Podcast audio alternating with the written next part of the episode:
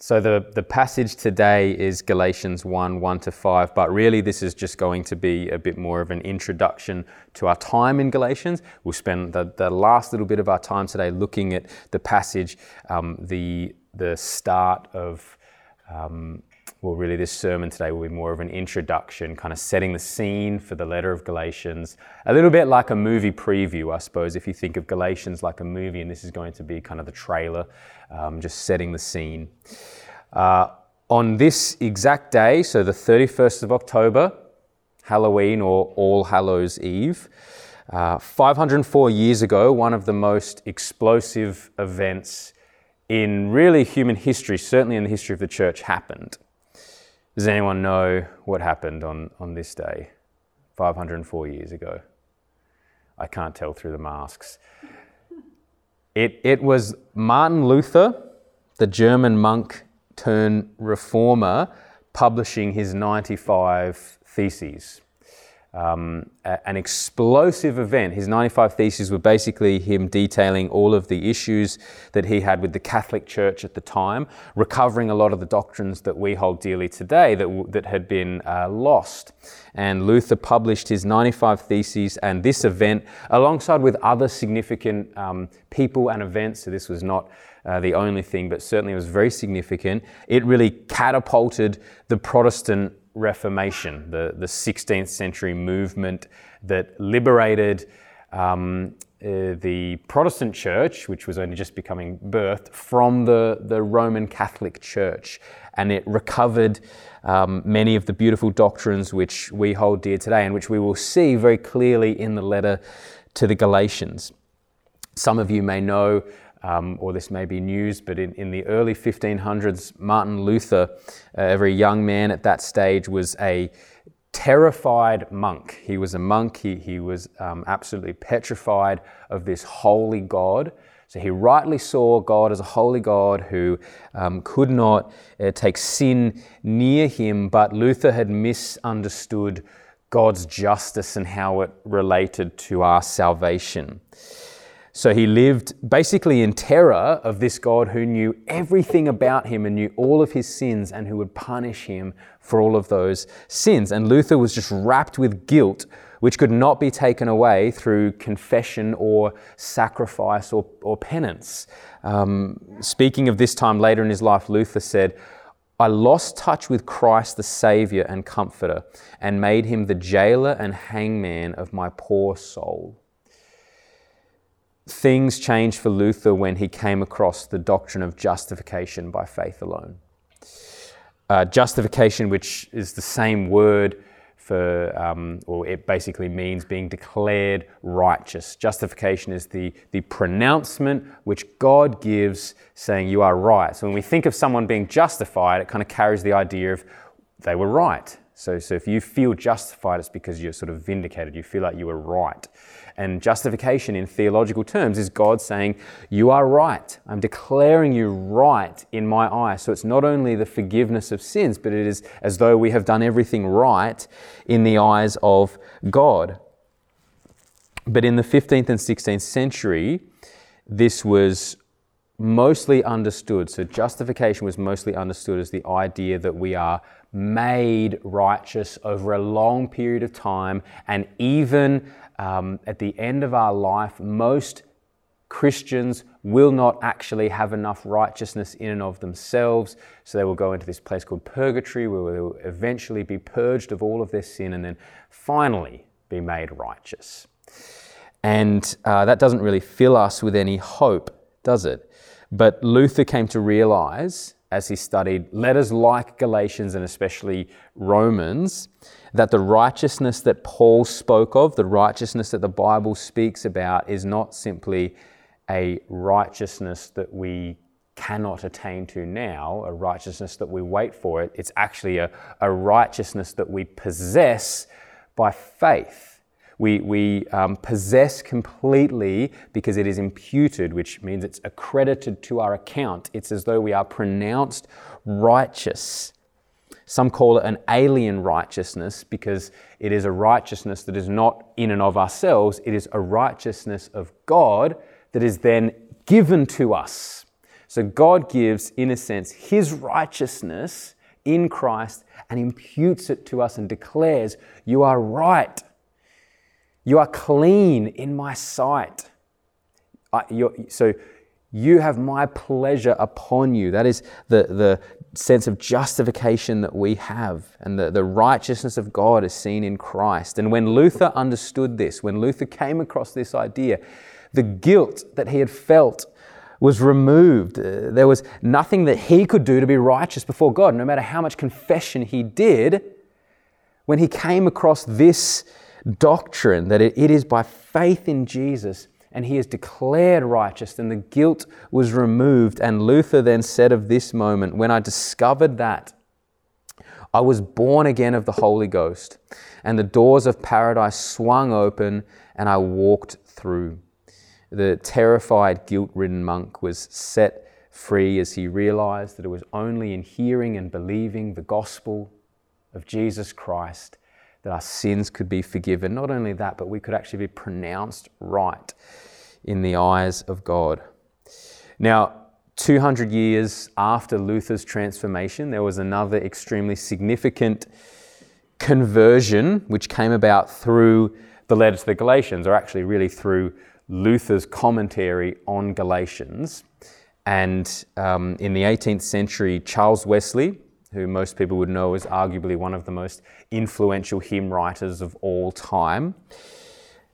He was in a group of men who had committed to regular spiritual disciplines as they pursued holy lives. So they would meet four times a week to uh, pray together, to read together, to feed the poor, to fast, they were in a, a, regular rhythm of spiritual disciplines. They were actually called the Holy Club, but that was more of a derogatory name that the people around them gave them, looking at sort of these pious people and saying uh, how they are holier than thou. That, it was sort of like an insult to them because they led this life of um, complete devotion to God. But the thing about this was that even though Charles Wesley and some of these men were in a, a rigorous routine of spiritual disciplines, uh, Charles Wesley had not grasped the gospel.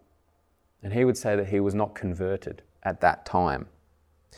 But in 1738, Wesley had an experience that would become his conversion. He read Luther's commentary on Galatians and very quickly grasped the gospel. And Charles Wesley wrote of this time At midnight, I gave myself to Christ, assured that I was safe whether sleeping or waking, I had the continual experience of His power to overcome all temptation, and I confess with joy and surprise that He was able to do exceedingly abundantly for me above what I can ask or think. I now found myself at peace with God. So Charles Wesley finally had peace with God. There was no amount of rigorous spiritual disciplines that he could do to have peace with God if he had not grasped the fact that peace with God comes through being justified by faith in Christ, by the grace of God.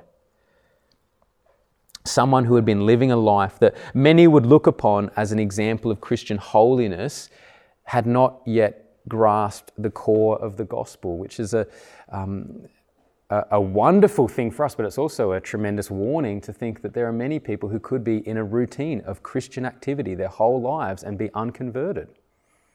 Uh, there is something so significant about grasping the simplicity of the gospel, being justified by faith alone. The gospel of Jesus Christ, which we see clearly throughout Galatians, transforms dull and lifeless hearts, and I believe that it can transform our hearts as we study this explosive letter together. So today we will take kind of a 30,000 foot flyover of the um, situation here in Galatians, looking at the importance, some of the key issues in the letter to the Galatians, looking at the background of how Paul uh, actually came across, how did these Galatian churches come about, uh, and then finally looking at Paul's introduction here and looking at how that particularly sets the stage for the rest of the letter. So, what was the importance uh, of Galatians? What, what is the importance of it for us today? Uh, the themes throughout Galatians are not simply important just because they're in the Bible. Hopefully, we would all say that uh, whatever is in the Word of God is important for us. But even beyond that, the themes in Galatians are the difference between life and death. They're the difference between being saved and unsaved, between heaven and hell, really. As we will see throughout the letter, Paul, Paul doesn't warn the Galatians that they're just turning to something unhelpful but might still be following Christ, kind of like we do a lot in our day where we turn everything into a second-hand issue and we say, oh, that's just a disagreement, but you know, they're still a Christian.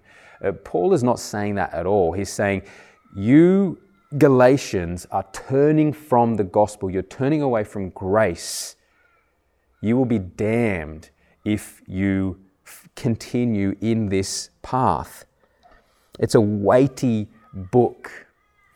Uh, and we can see the importance of this for us if we look at the main issues going on in the Galatian churches and then look at how that might be relevant to our situation. So, what, what are the two main issues for the Galatian churches? The, the, the first is that they had turned away from the gospel of Christ. So, verse 6, Paul, after giving his introduction, just immediately says, I am astonished that you are so quickly deserting him who called you in the grace of Christ and are turning to a different gospel.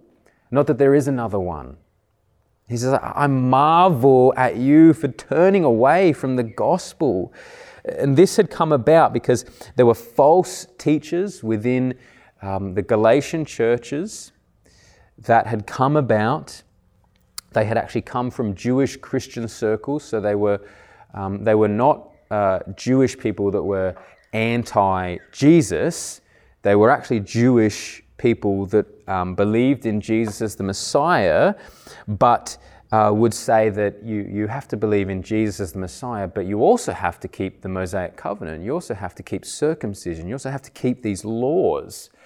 Jesus isn't abolishing everything. And so they were um, very subtly saying, yes, it's good that you're believing in Jesus, but there's more to it than that. This influenced the people who were very young Christians to believe that their righteousness could come about through obedience to the law, that it was Jesus plus the Torah or Jesus plus circumcision. And they believed that their righteousness, that is how God would actually look upon them as right, would come about as they continued to keep the Mosaic covenant, certain elements of that, like particularly circumcision. And so Paul will say, just astonished in chapter 3 to the Galatians, having begun by the Spirit. So you know that you came to Christ because the Spirit rebirthed you. This was not a work of yourselves. And now you are trying to be perfected by the flesh. And whenever Paul uh, talks about the flesh, it is this idea of this realm of the flesh, this age of the flesh. And in this realm or age of the flesh, the law is against us in a sense because we have no spiritual empowerment to live in obedience to God's requirements for us. So the flesh is this place apart from the grace of God where we cannot, no matter how hard we try, live to please God. We just can't do it in this place of the flesh. We, we need to uh, be reborn by the Spirit justified by faith alone in Christ, and then have this spiritual empowerment to live in obedience to God, knowing that we don't live in obedience to get His pleasure, we live in obedience because we have His pleasure, because we have forgiveness. So, Paul is saying to the Galatians, You're turning away from the gospel. You're turning back to this place of the flesh where you could never live to please God. You're turning back to something. You're actually reversing the gospel. The gospel will have no benefit for you if you stay in this place where you believe that there is something else that you have to do apart from believing in Christ to earn, in a sense, God's justification, his declaration of you being righteous. So, this is the first issue, turning away from the gospel. The second issue is not believing in the authority of the messenger really the first two chapters will basically be Paul defending his authority as an apostle, explaining to the Galatian churches why his message is true because it is not of himself. Look at how he opens the letter Paul, an apostle, not from men nor through man, but through Jesus Christ. Uh, the Galatians, as a result of the false teachers, began to question the authority of Paul as an apostle. But Paul is saying, uh, I am not an apostle on my own terms. I don't claim any authority in and of myself. My authority is from the God of heaven and earth. That's why I'm here proclaiming this message to you. But the, the false teachers of that time were able to influence the people by discrediting Paul's authority. They were able to say, well, Paul, um, you know, we know that an apostle had to have seen Jesus, had to have actually walked with Jesus, was a witness of his death and resurrection. Paul wasn't there. How could he be a, a true apostle? And they were spreading misinformation to the people, and it resulted in them questioning Paul's authority. Now, Paul never wanted to have a domineering authority and come to people and say, You better accept what I say because I'm a man of authority. He never wanted people to have blind submission to him. Uh, he would never have wanted uncritical acceptance of his message. He wanted people to be good Bereans, like in Acts 17, who heard what Paul said and then they searched the scriptures to see if what he was saying was true. He, he didn't want people to uncritically accept his message. But the issue here for the Galatian people was that in questioning the authority of Paul, they were questioning the authority of God. That's uh, effectively what has happened here. In questioning Paul's authority, they question the authority of God. It would have been totally fine for them to question Paul's authority if he was just a lunatic who came into Galatia and was trying to spread a message.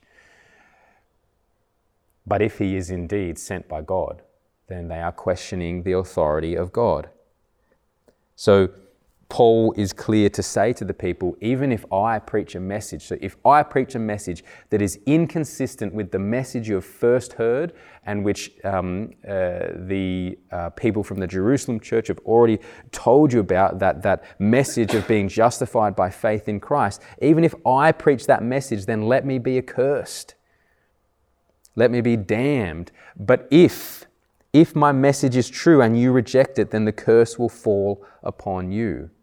So, those are the two main issues. The two main issues are that they were turning away from the gospel, and therefore they were turning back to this place of the flesh to try and be right with God in some sort of self driven way. And they were unwilling to accept the authority of God's message through his messenger. Now, how do we understand these issues for our context?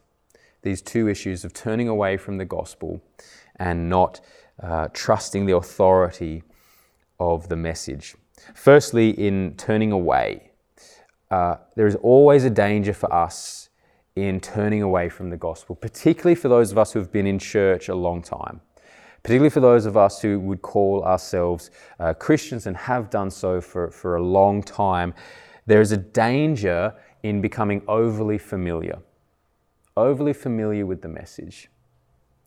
And just like the example of Wesley and Luther, you can be in a routine for years and years and years of Christian activity and not be a Christian. It's a very confronting idea, but it is true. How else do we account for the fact that Jesus says many people, not just a few, but actually many in the last day will, will come to me and say, Lord, Lord, did we not do this in your name? And these are clearly people that, that believe that they were following Christ, and Jesus will say, I never knew you you workers of iniquity. I never knew you. Now, sometimes for us, this comes down to having the wrong equation in your understanding of um, Christianity. This comes down to a bit of a like a mathematical equation of either addition or subtraction. Um, the main issue for the Galatian churches was that of the wrong addition. They had the wrong equation. They were adding circumcision, so it was Christ plus circumcision or Christ plus Torah observance. And likewise, our issues can come down to when we add something to the equation that we shouldn't do that. Now, I think there's a lot of examples for this, but just for today, there, there are two main examples that I think would, would influence us. The first wrong equation is Christ plus self. Um, probably the, the biggest danger of our society is where we, we have this understanding of Christ plus self, which is where we follow Christ so long as it is on my terms and my happiness remains central. The equation, you know, usually actually works better where it's more like self plus Christ. We follow Christ, but really we keep ourselves there. We keep our life, our hopes, our dreams. And if Jesus can make that happen, fantastic. That's an equation that works for me. But it's a wrong equation. We can't add Jesus to our existing life. We can't add um, ourselves to Him. He says it's one way or the other. You either die to yourself and follow me, or you cling to your life and you lose it. Um, this is very common in the prosperity gospel, where um, you add Jesus to your life because He will make you healthy, wealthy and happy. You can live your, your, your best life now. Um, often, I think this actually, this wrong equation of addition results in a subtraction that shouldn't be there. And the subtraction is because when you are following a Christ plus self false gospel, you end up subtracting anything from the Word of God that um, basically grates against you. You subtract things like the cost of discipleship. You subtract things that just don't appeal to you at that time because Christianity is about you and, and your hopes. Now, uh, that's, that's one example. Uh, another example on the other end of the spectrum, which I'm sure um, a lot of us can relate to, is the false equation of Christ plus spiritual prowess.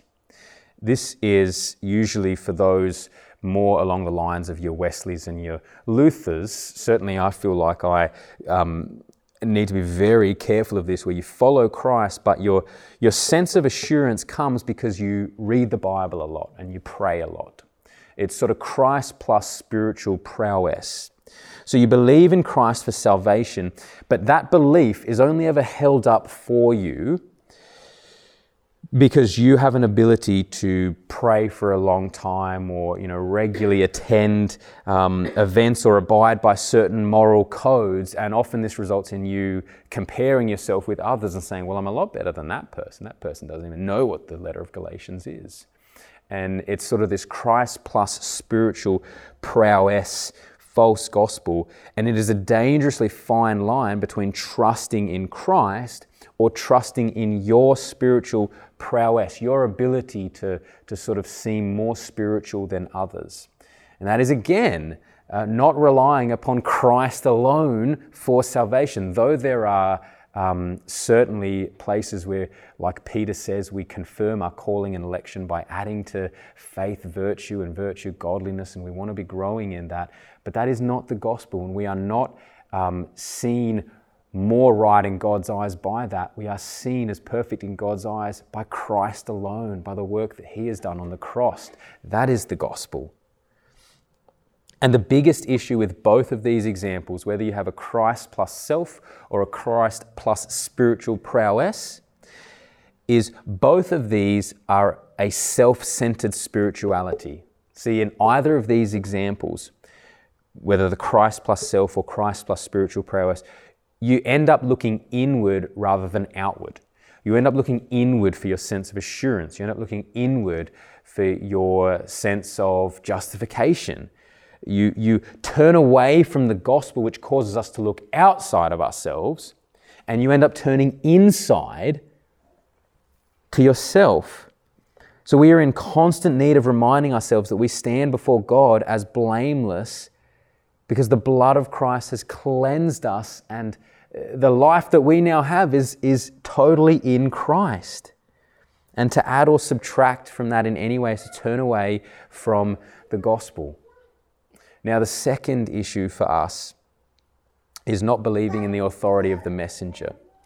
Uh, we live in a post truth society, and the, the main idea of that is that we elevate feelings over truth. So if we don't feel like something is right, um, then it's not right.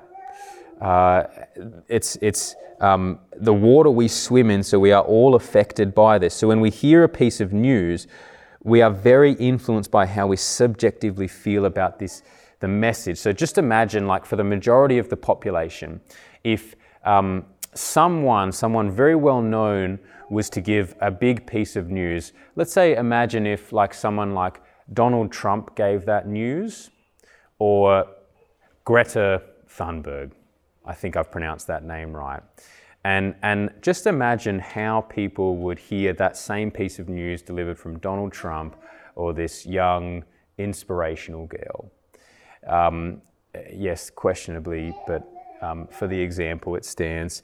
Uh, our feelings are going to affect how we actually listen to that message and what we are willing to take in as truth. We're increasingly unable to hear a piece of news, weigh it up as to whether uh, you know it is right or wrong. We're very much driven by feelings. It's not always wrong to follow feelings, but the the issue in this for us is that often we place our feelings as the um, arbiter of right and wrong. We place ourselves as the judge over the Word of God. So when we come across difficult doctrines, we place ourselves in the position of God and we judge whether it is, whether it is right or wrong based on whether it initially feels right to us. Just like the Galatians being led astray by false teaching as they question the authority of the message, we can easily fail to uphold the Word of God as the Word of God. So we might say that we believe in the authority of Scripture, but are there times where maybe your own authority is elevated above the authority of the Word? I think this comes down to if we find ourselves coming across challenging passages and kind of thinking, like, this just doesn't feel right to me. A lot of the time, people will say, well, that's just not the God whom I worship. And what they're saying is, that's not the God I want to worship. That's a different God. My, my feelings uh, are going to judge what in the Bible is right and what is wrong. And if this is the case, then you may simply hold your self given authority above the authority of Scripture, and you become the final judge of what is right and wrong. And there are just too many of us who engage in this form of salad bar Christianity, where we pick and choose what we want from the message of God. And as we will see, the message of the gospel, the word of God that we see in Galatians, is not any man made invention. And so we have no right to question its authority. We submit to the word of God.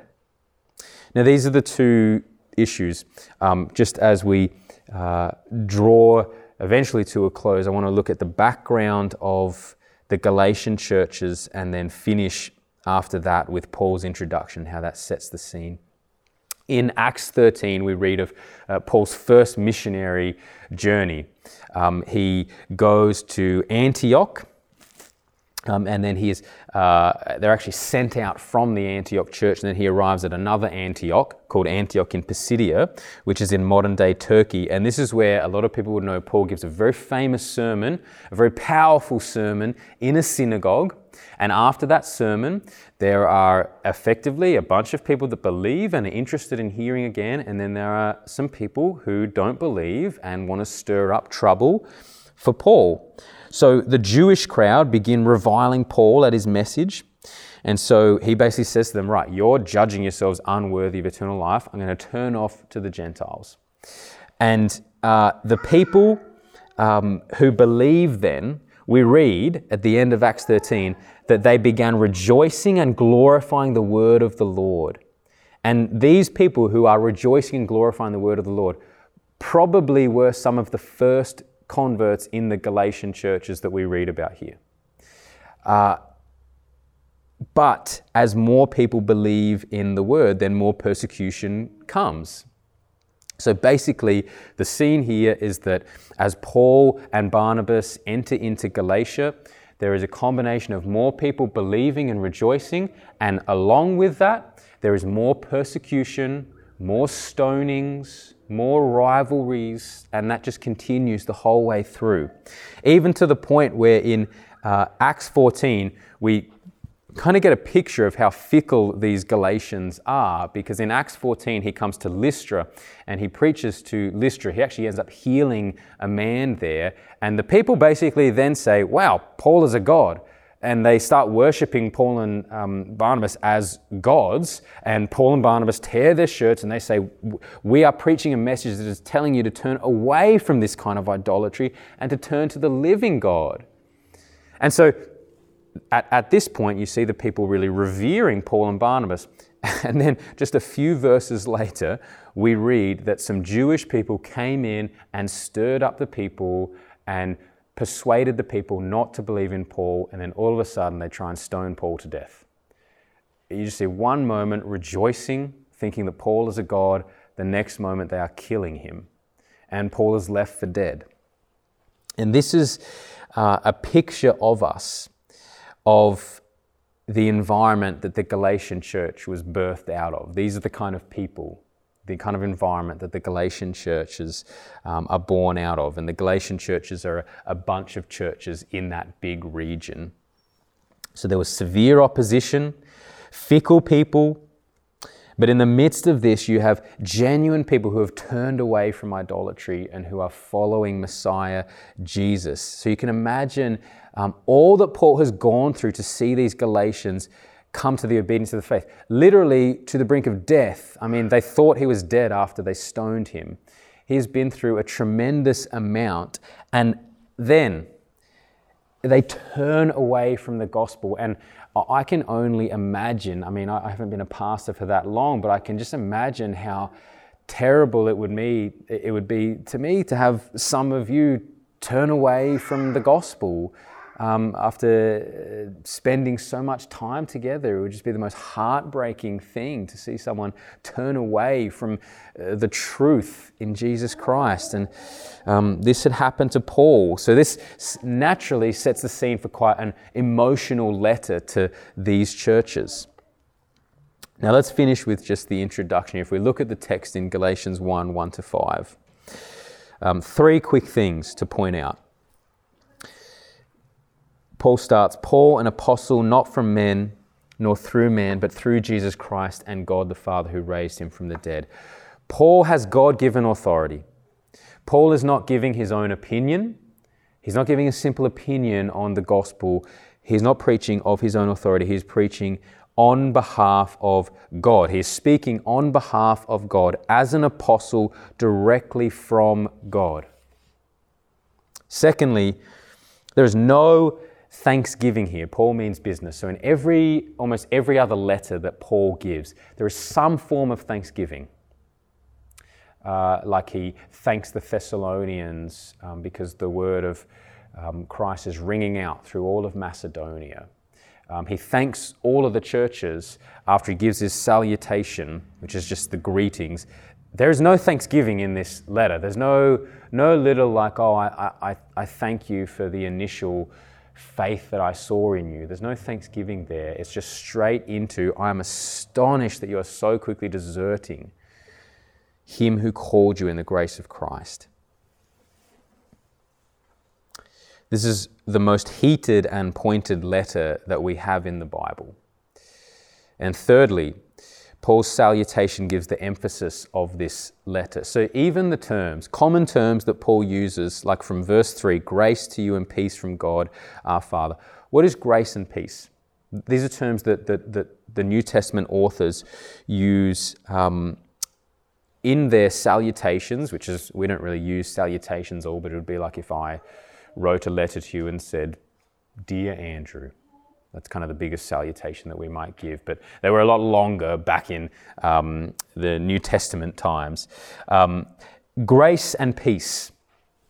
In this greetings to the people, grace and peace are full of theological meaning. The gospel Paul preaches is one of grace, which is a gift. Grace is a gift. We are saved by grace alone as a gift from God, and that gift gives us peace. Romans 5:1 having been justified by faith in Christ, we have peace with God.